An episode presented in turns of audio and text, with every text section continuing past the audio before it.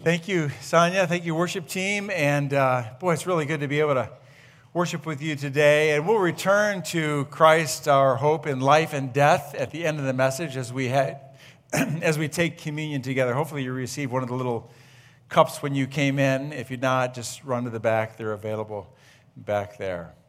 Uh, yeah. So I want to uh, begin our study in the Book of Acts by pointing you to a book that came out back in 1989. Do you remember this book, The Seven Habits of Highly Effective People? Stephen Covey. It just took the nation, the world by storm. I, I, I was impacted by it, and I don't know how effective I am now, but the, the seven habits were incredibly important to me. In fact, as a, as a new pastor at the church where I served in Akron, the chapel there, um, this book is not written necessarily from a Christian perspective, but there are so many principles in it that apply to Scripture that I took biblical passages and superimposed them on this book and then taught a whole class on it. It's that good. But uh, of the seven habits, the one that he, he talks about near the front of the book is this one begin with the end in mind. Who do you want to be? Where do you want to go? Um, what do you want to be known as? Well, start now preparing the way. And so he, at the very beginning of this chapter, he gives an illustration as this visualize your own funeral. And uh, that's not something we want to picture, but just imagine yourself there in the funeral home, and he, he just colors it. He's laser, you're laid out, and people walk by. And, and the question is, what do you want them to say about you as they're walking by? Or when somebody stands up and eulogizes you, what do you, what do you hope they'll say? Uh, man, I, have been a part of so many funeral services over the years, and I got to tell you, I, I, I, think most pastors will tell you that we enjoy doing funerals more than weddings because at a funeral, people are just locked in. They want to hear what you have to say about life and death and eternity. Um, one of the things, and one of the things I've noticed over the years, the, the most beautiful funerals are where the, the person who is deceased is spoken of as being just a humble person, an encouraging person about other people, and so on. What you don't want is somebody to have to lie about you. That's a problem. And sometimes you can tell that too. Um, the good news is that all of us in this room, wherever we are in our journeys in life, we have at least one more breath left. Yeah, okay, at least one more breath left. Maybe a day, maybe a week, maybe a month, maybe a year, maybe years, who knows. But in that time, God has an opportunity to do a work in us, bringing us more and more into the image of Jesus, which is the goal, right? That's when you become a follower of Christ, the Holy Spirit comes to live within, and one of his jobs is to shape the character of Christ within each of us. Now, when I, when I look through the Bible, I, there, are certain, there are certain characters in the Bible, like Joseph, like Job, like Ruth, and, and some others, I think, I, at the end of my life, it would be great to be described like those individuals are described in Scripture. But the one we're looking at today, I hope somebody brings this up at my funeral service, right? I would love to emulate this person, have this person reflected in my life, and it's the person of Barnabas. Maybe you've studied him. I don't know. Most of what we know about Barnabas is found in the book of Acts. He shows up in Acts chapter 4, he shows up in Acts chapter 9, and chapter 11, where we are today. By the way, turn to chapter 11 if you would in your Bible or on your phone or whatever. He shows up in chapter 13, chapter 15, and so on. Barnabas is worth looking at. We're going to find out why. Now, to get at why we would want to reflect this man's character in our lives. And someday somebody even say he was like a Barnabas. Uh, we're going we're going to begin in chapter 11 by, first of all, learning about the city of Antioch, which is also featured in the book of Acts. And this is how it begins, starting in verse 19. Meanwhile, the believers who had been scattered during the persecution after Stephen's death traveled as far as Phoenicia, Cyprus, and Antioch of Syria. They preached the word of God, but only to Jews. However, some of the believers who went to Antioch from Cyprus and Cyrene began preaching to the Gentiles about the Lord Jesus.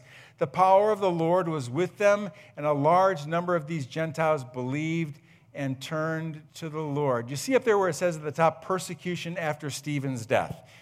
If you remember back to chapter 7, at the very end of chapter 7, Stephen, one of the, the first of the seven you know, uh, official deacons of the church selected by the apostles, a man full of faith, a man full of integrity, he's stoned to death. He's, and, and as a result of him being stoned, a great persecution begins as, as the church is pursued by people like Saul, who became eventually the Apostle Paul. And so the, the church in Jerusalem dispersed. Eh, somebody puts it this way it's like stepping on a tomato and watching the seeds go everywhere. And that's the way it was back then. In fact, today, and next week we'll talk a little bit more about the persecuted church, that's the way it is today. When the church is persecuted, the seeds of the gospel go everywhere. And so when, when the, the believers in Jerusalem were persecuted, they went everywhere with the message of Jesus Christ. And one of the places they went was Antioch. Let me show you a picture of Antioch. Uh, Jerusalem is in the south, and about 300 miles to the north, you can see Antioch up there. Now, it was the third largest city in the Greco Roman world at that time, only behind Rome in Italy and Alexandria in Egypt. It was huge. It was, a, it was, a, it was the bustling crossroads of commerce at that time. And you know, if you, wanted to, if you wanted to plant an idea that would go everywhere in the world, this would be the place to start. Antioch was known as a, a, pagan worshiping place where there were multiple Greek gods who were worshiped, but no Jesus. But now the believers, the believers from Jerusalem and other places arrive there, and the gospel is made known. And, and a miracle happens in, in Antioch many, many Gentiles, not Jews, but Gentiles, become believers. How they, they, they go from, from being these, these uh, uh, uh, Greek God worshiping individuals to a church that follows Jesus Christ. And, and as a result, it becomes a springboard, if you will.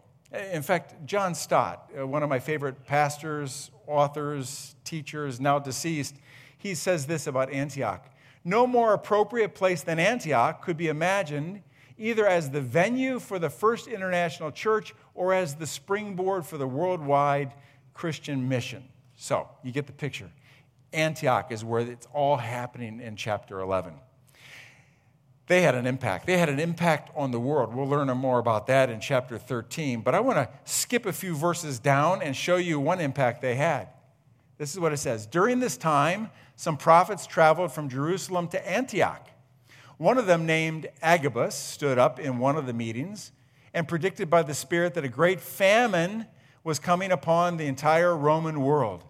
This was fulfilled during the reign of Claudius. That was Claudius Caesar, who followed terrible Caligula. He was the fourth emperor, Claudius was. So the believers in Antioch decided to send relief to the brothers and sisters in Judea, everyone giving as much as they could. This they did, entrusting their gifts to Barnabas and Saul to take to the elders of the church in Jerusalem. So, so this guy named Agabus, he gets, he gets a vision and he predicts that this famine is coming, and it does. It comes in 45 AD. And the church jumps into action and sends relief. It reminds, it really makes me think of what we as the church try to do. You know, they say, I love this saying, just because you can't do everything doesn't mean you can't do something. And so sometimes those somethings come along. Like when the Katrina hurricane happened, we sent teams down there to help out. Or where like the tsunami happened in the Indian Ocean, we sent money over there. Or when the earthquake in Haiti happened. Or most recently, you know, the chapel sent more than $50,000 uh, because of your generosity to, to help with the Ukrainian refugees. This is what the church does. Here's a question for you How did that happen?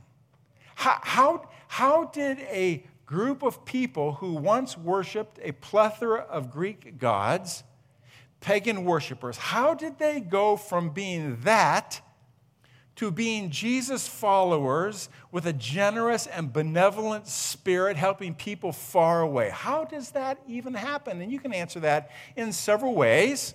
Uh, one would be, well, that's the work of the Holy Spirit. Okay, I get that. That's the work of the Spirit of God, moving them to be generous. It's also their awareness that God Himself, who gave His one and only Son, was generous toward them, gave them Christ, and because of that, out of that awareness flows generosity. But we can also answer the question this way there was a person in their midst who made a difference, and it was Barnabas.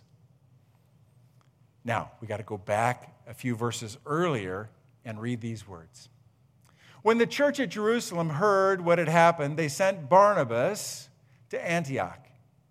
When he arrived and saw this evidence of God's blessing, he was filled with joy and he, was and, and he encouraged the believers to stay true to the Lord. Barnabas was a good man, full of the Holy Spirit, strong in faith, and many people were brought to the Lord. Can we just pause there for a moment and let, let that sort of, uh, I don't know, incubate in our minds?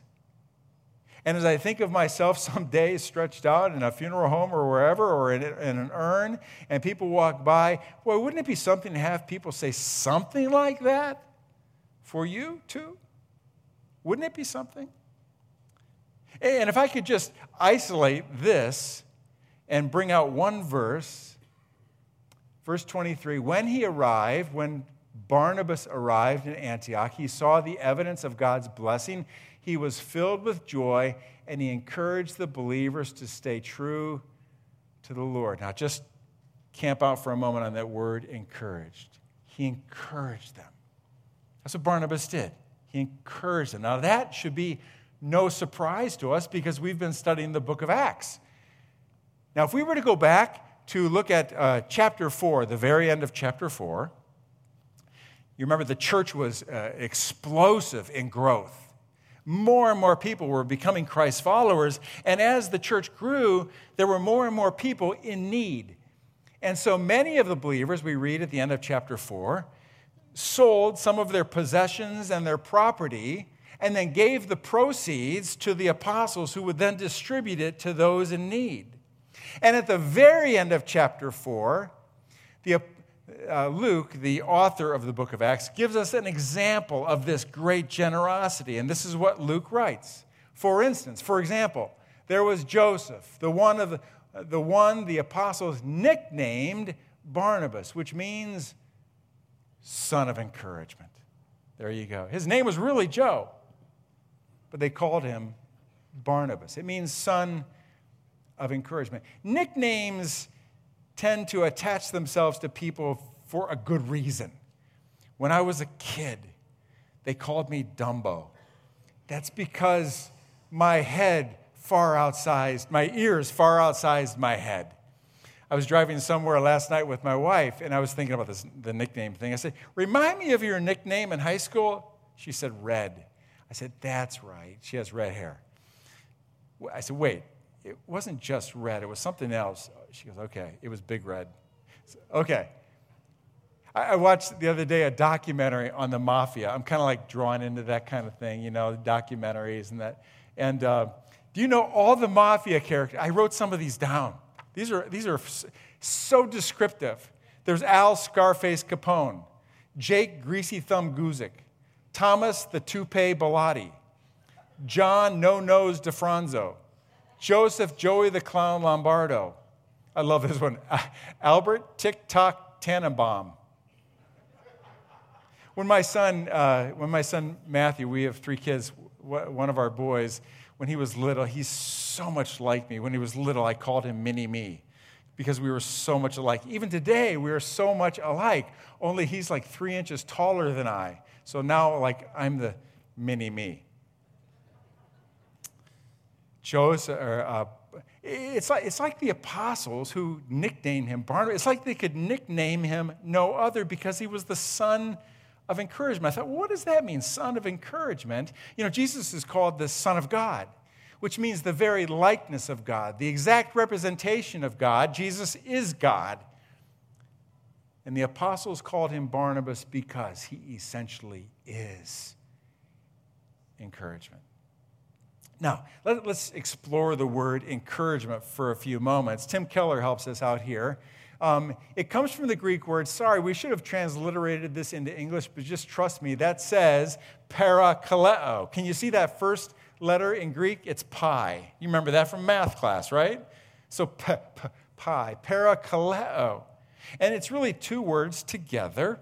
And the first one is para, which means to come alongside, like to paraphrase or to parachute, or we have para words all over the place. That's sort of a tender word. It means to step into somebody's shoes. It means to get into the boat with them. It means to come alongside. It means not just to sympathize, it means to empathize. But then the other word, kaleo, that's a stronger word. It means to call or to point to truth. It's not just an arm around somebody, you can do it.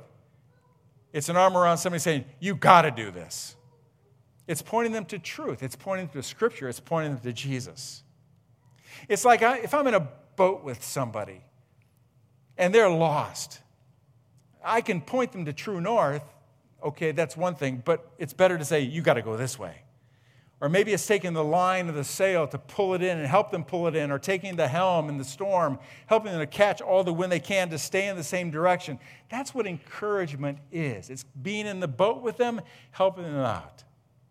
I love this time of year. Last night, my wife and I and our daughter, we went to watch fireworks over in the Port Clinton area. It was so much fun. I love celebrating uh, Independence Day and what Joe read earlier, our dependence upon God, all of that, making us think about our freedom. We'll end this message with communion and the freedom that we have in Christ. That should be an encouragement to all of us. but I also think this time of year, it makes me think of the Tour de France. I know, you're all into it. Do you know it begins in July? It's on right now. I tape all of it and I watch as much of it as I can. I'm one of those road cyclists who wears spandex and a colorful shirt.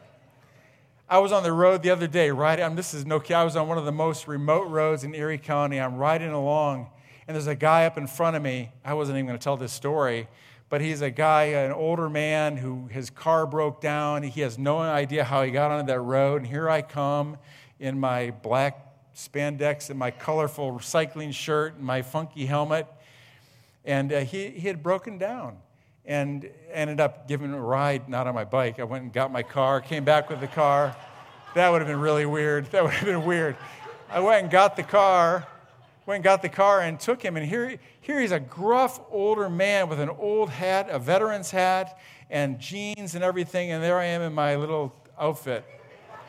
My mom, who's passed away, she used to call, Oh, Jay, are you wearing your uniform? No. Anyways, the, the point about the Tour de France is I love, I love cycling. I went cycling yesterday, did like 20 miles, something like that, and just love being out in the. But there's something more than riding by myself. I like riding with somebody because they, they come alongside me. They're an encouragement to me. Years ago, I used to ride with some guys who were awesome cyclists. They were so good. And we would ride hills over in Cuyahoga Valley. And they would get up that hill so fast. You know, riding a hill on a bike, your success is based upon your power weight ratio. My problem is I don't have enough power and I have too much weight. And we would, and those guys would get to the hill so fast, but then they'd come back and ride with me up the rest of the way. That's encouragement. That's coming alongside somebody, not only saying you can do it, but you got to do it. And there's the top of the hill right there. And then we're on the flats. They ride ahead of me, cutting through the wind. I draft off of them, and they show me where the, where the, uh, uh, potholes are and where the roadkill is and all of that. And they, they, and they, let's go this way. This is a better road to go, less traffic. And that's encouragement. Not just coming alongside, but pointing to the truth. And that's what Barnabas did. He knew how to come alongside, he knew how to listen, he knew how to be there, to empathize, to sit with them. This was Barnabas, the son of encouragement. And I wonder, in this culture now, we are in such a hurry. Do you do that? Do you do that? It's not just coming alongside, it's also the kaleo part, pointing people to truth, pointing people to Scripture. And that's what Barnabas did. He pointed them to the Lord. And that's what we're called to do too. At the end of the day, somebody may may be mixed up, confused, scared, or whatever. At the end of the day, they need to be directed, directed to Scripture and to the Lord. That was Paul, or that was Barnabas. Years ago uh, at my former church, um, there was a young guy giving a message. I had never heard him speak before, but he said something that I remember to this day. And maybe you've heard it said like this too. He defined encouragement for me. And it's simply this to inject courage. Isn't that beautiful? Don't you love to be injected with courage? Isn't it important to inject others with courage? It's funny in our culture now, you know, vaccines are really like a hot button issue. You really don't talk about it. Some people say yes, some people say no, some people don't care. But I'll tell you what, there's no debate when it comes to be injected vaccine, vaccinated with courage. We all want it, we all need it, and we all need to give it. And Barnabas excelled at encouraging the church, coming alongside, pointing them to the Lord. So, here's our question how are we doing at encouragement? Not talking about the church, I'm talking about people. The people God has placed in your life. Are you a parakaleo to them, to a family member, to a coworker, to a neighbor, to somebody in this church, to a perfect stranger? How are you at coming alongside somebody who needs to be injected with courage? There's a, a, a, verse in the book of Proverbs, the book of wisdom. It's, from, it's written by Solomon, this one is. And it goes like this Worry weighs a person down, an encouraging word cheers a person up. That word worry, we all know what that is. Worry is anxiety, worry is fear. Worry is heaviness. And if not careful, we can grow, right into despair. A couple weeks ago, I was with our family. We love to do outdoor things, cycling and hiking, things like that. We hiked out west, which was really fun, and we all had day packs. And in my day pack, I had some clothing, I had some food, I had some water for a longer hike. but I carried something else with me not in my backpack, but in my heart, in my mind. Various things I would think about from time to time, things that concern me. Maybe moments of anxiety about something or worry about something. We're all so different. You could share the same thing or maybe not. I was thinking about what we carry in our own backpacks, our metaphorically our backpacks. So I brought one, I brought one with me. This one is filled with worries. Some of our worries are like this little rock. I got a test coming up. I'm scared. Or maybe like this smaller rock. I got a huge project at work I've got to do. Or maybe like this smaller rock. Oh, yeah, this one. I have to have a hard conversation with somebody. Or maybe this rock right here. How do I look today? we, worries can be little, but they can also be quite big. I'll put my little rocks over here. There are some big rocks too, some big anxieties, even where we face the reality of despair. I wrote down three. I think there are three categories I typically think of, and it's this the unknown. I've never been there before. Is that you? I wrote down some, some samples of what this might look like. I know it's time to make a job change, but I'm afraid of what, it is, what is around the corner. I have never moved away from home, but know it is time. It is time to make a necessary change, but I don't know what is ahead of me, and that scares me relationally, vocationally, financially, whatever. Or I know it's time to surrender this part of my life to God, but the unknown frightens me.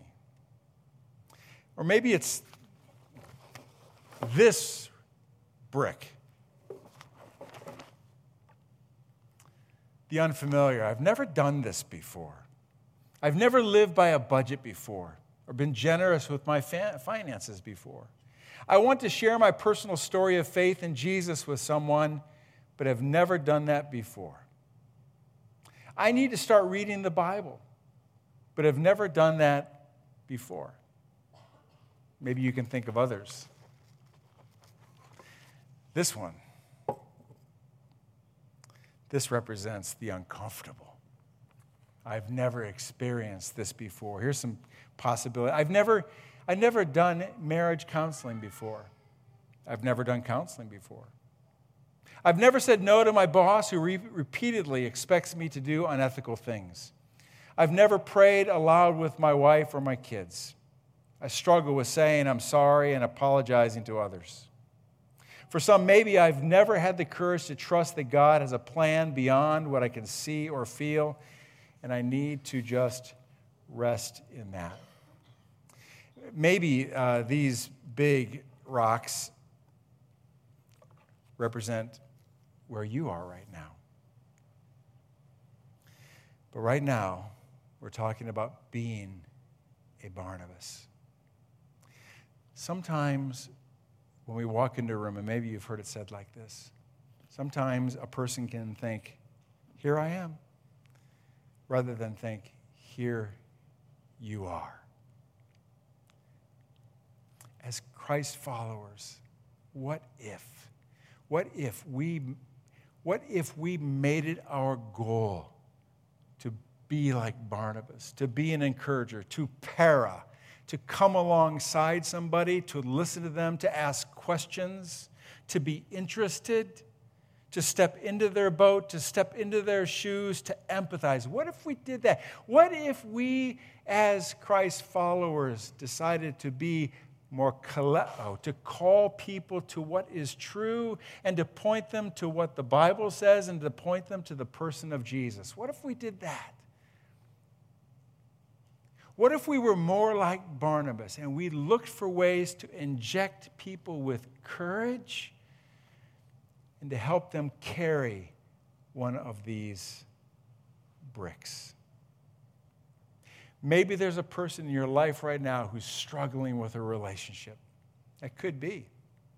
I was on the phone the other night with a young man who's been married for four years and things look risky right now. It may not last. And I challenged him. I listened to him, I came alongside, but I challenged him. Now is the time to do what is right no matter what. Not to make your marriage better, but just simply because it's the right thing to do. And I pointed him to Christ. Or maybe there's somebody in your life who is lonely and it's time just to come alongside, to send a text, to be on the phone, to sit with them, to have a cup of coffee, but to ultimately remind them what Jesus said on the cross Father, why have you forsaken me? The Father forsook Jesus so that you and I would never have to feel like we have been forsaken. That person is not alone, God is with them. Or, or maybe it's somebody who's just worried about the future. And it's time to remind them that God specializes at showing up in the unknown and the uncomfortable and the unfamiliar when we step out in faith. That's our job as Christ followers, to be a Barnabas to others. In the book of Romans, it's mentioned as a gift. Uh, the, there is such a thing as the gift of encouragement, the gift of exhortation. But that doesn't excuse those of us who are not gifted that way to, to not do it. One of my favorite words, not found in Scripture, is intentionality. And yet, that idea is found everywhere in Scripture. We are called to intentionally follow Christ and intentionally help point others to Christ. I want to close with the, the, words written by a, a student of a man by the name of Charles. Now, you might be thinking of Pastor Charles. This isn't about Pastor Charles, although I know Pastor Charles at this church, at this campus, has been of incredible importance to you, a source of encouragement to you. He's come alongside many of you, he's sat with you and listened to you and prayed with you. But this is about a different Charles. This is written by one of his mentorees named Katie. I want to read it to you. It goes like this Charles changed a room simply by walking into it. He believed so completely in his many students and colleagues that we had no choice but to believe in ourselves. Isn't that something? What, what, what, what feeling do you, when you read that, what feeling do you get? This is a guy who walked into the room who didn't say, Here I am. He walked into a room and said, There you are. And what, would, what, would, what will that be like one day when Charles is there at the funeral home and people walk by or they stand up and eulogize him? My, he was an encourager. Or what was it like when Barnabas finally passed away? What was that like? As the church mourned and grieved the loss of Barnabas, what were the words that were said? But let me get right to the heart of it. What will it be like for any of us one day? May that be our challenge to begin with the end in mind. What do we want people to say? Maybe he, she was like a Barnabas to others.